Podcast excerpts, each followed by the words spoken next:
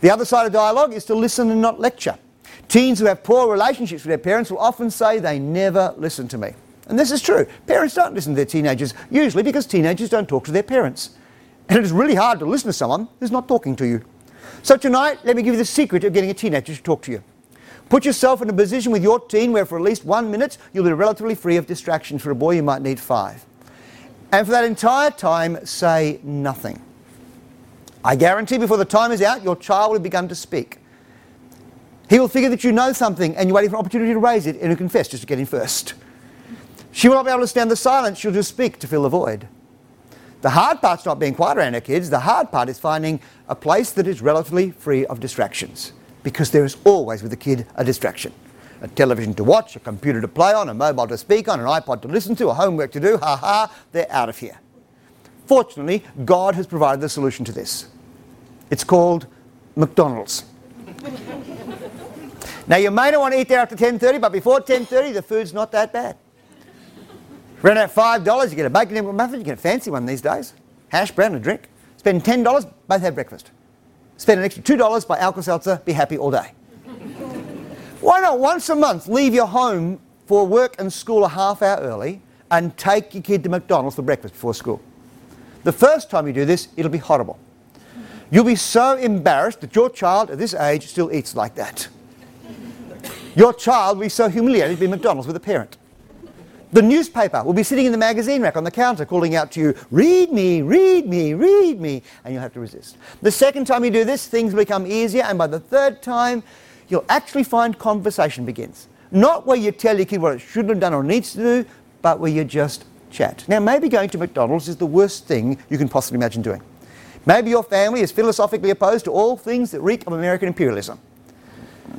Then find something else that your child really wants to do and can't do it unless you make it possible and make that thing possible on a regular basis. It might be bushwalking up in the hills. It might be surfing, you know, up the beach. It might be shopping in the main centre, whatever it might be. It might be horseback riding. It might be water skiing, it might be kite sailing, whatever it might be. Find something your child really wants to do and can't do it unless you make it possible and make that thing possible on a regular basis. By the way, this is why I choose McDonald's.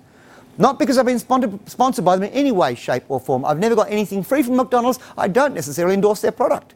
It's not that good for you. But I choose McDonald's because going to McDonald's for breakfast on a school day is something kids really want to do. They get to go at night, they get to go on the weekends, but on a school day, it's just so novel. They really want to do it. In fact, especially young teenagers, it's a thing they want to do so badly, they're prepared to do it with you.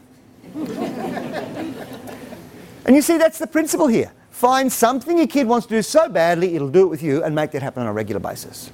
A friend of mine is a youth worker, and all I've shared with you now is simply a youth work idea because youth work is essentially a relational exercise. And this youth worker friend of mine, Tim, thought if this works for me as a youth worker, it should work for me as a parent. So when his daughter turned 13, on her first day at high school, he turned up at her school at lunchtime, went to her classroom, and said, Jenny, I've come to take you to lunch. She says, Right, Dad, Mum sent stuff. He said, No, Jenny, I've come to take you to lunch. She said, Go away, Dad, you're embarrassing me. He said, Jenny, I'm taking lunch. They went and had lunch. She didn't talk to him the whole time, except say, Dad, it's time to go back. It's time to go back. Took her back, didn't talk to him for three days. One month later, he arrived at the school, went to her classroom again. She looked up and said, I guess it's lunch. He said, Yep, off they went. Again, did not talk to him. Dad, it's time to go back. Didn't talk to him for two days. Talked to his wife, her mother. Mum, you've got to stop him. He's ruining my life. One month later, first Wednesday of the month, Tim turned up at the school again. Didn't get to uh, Jenny's classroom. She was waiting in the car park. She said, Dad, you wouldn't believe it. All my friends said you'd be here today. They said, How come your dad comes and takes you to lunch when my dad is not even home dinner half the time? Jenny finished high school a few years ago. In all the time she was in high school, I think they missed four or five of those Wednesdays together. At the beginning of each term, she would take out his diary and she'd cross out the Wednesdays they were due to have lunch together. The food was not the big deal. Most of the time, it was just sandwiches they both brought. Maybe once a term they go for a hamburger, once a year to a restaurant. The big deal was this they get the food over and done with. And then she put her arm through her dad's arm and they'd walk and talk. Tim took a risk and made a breakthrough. What risk do you need to take to make a breakthrough of dialogue with your child? And whatever effort or cost it has, the benefit will far outweigh it. Keep in mind that the relationship you develop with your child now is the one that will stay with you for the whole of your life. Be vulnerable. Be open and honest. When you go home tonight, you might like to share with your kids some of the stuff that you heard here. They know you're here, they'll be curious. A lady attended this program in Adelaide, just here, a lot of years ago. It was one of the first ones I ever did. So I was a bit nervous about it, a bit sensitive, and it was on a Monday night. And I still happen to be in town on the Friday, which I don't like to do. I like to do the seminar and disappear. Who wants to hang around for consequences? So here I am on the Friday, wandering down the main street, um, Rundle Mall in Adelaide, and I bumped into this lady. And she said, Oh, you presented that seminar on Monday. I said, Yes. She said, Oh, I'm so glad I found you. I wanted to talk to you. I thought, Oh, here we go. She said, I came to the seminar because I've got two sons. One who's 17, who's never been a problem, one who's 15, who's been nothing but a problem for the last two years. She said, When I went home, I really wanted to tell my 15 year old son I loved him, but he was asleep and I didn't dare wake him up. So I just wrote a little note beside his bed. Simon, I wanted to tell you I loved you. Love, Mum. She said, The next morning, I was waiting to see what his reaction would be. It was nothing. He stormed out of his room like he always did, sat down at the table and said, Where's my breakfast? Where's my socks? Finished his food, went back to his room. The lady thought, Well, that was a waste of time and money. She said, 30 seconds later, my son came storming out of his room with this little note. He stuck it under his mum's nose and said, What's this? she said, Son, I came home last night. I wanted to tell you I loved you. You're sleeping. I wrote to the note.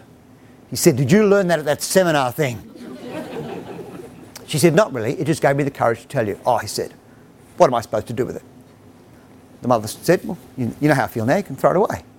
The boy stopped and thought for a moment and said, No, nah, think I'll keep it. Later in the day, when she went to his room, you know, to find out where the smell was coming from. there, pinned up between his Guns N' Roses Metallica posters, was this little note from his mum. She said, In the last four days, we've had more conversation than we had in the last two years. This lady was not silly. She knew they would continue to have their ups and downs, but she had taken a risk and made a breakthrough. Again, I say, what risk are you prepared to take to make a breakthrough of dialogue with your child?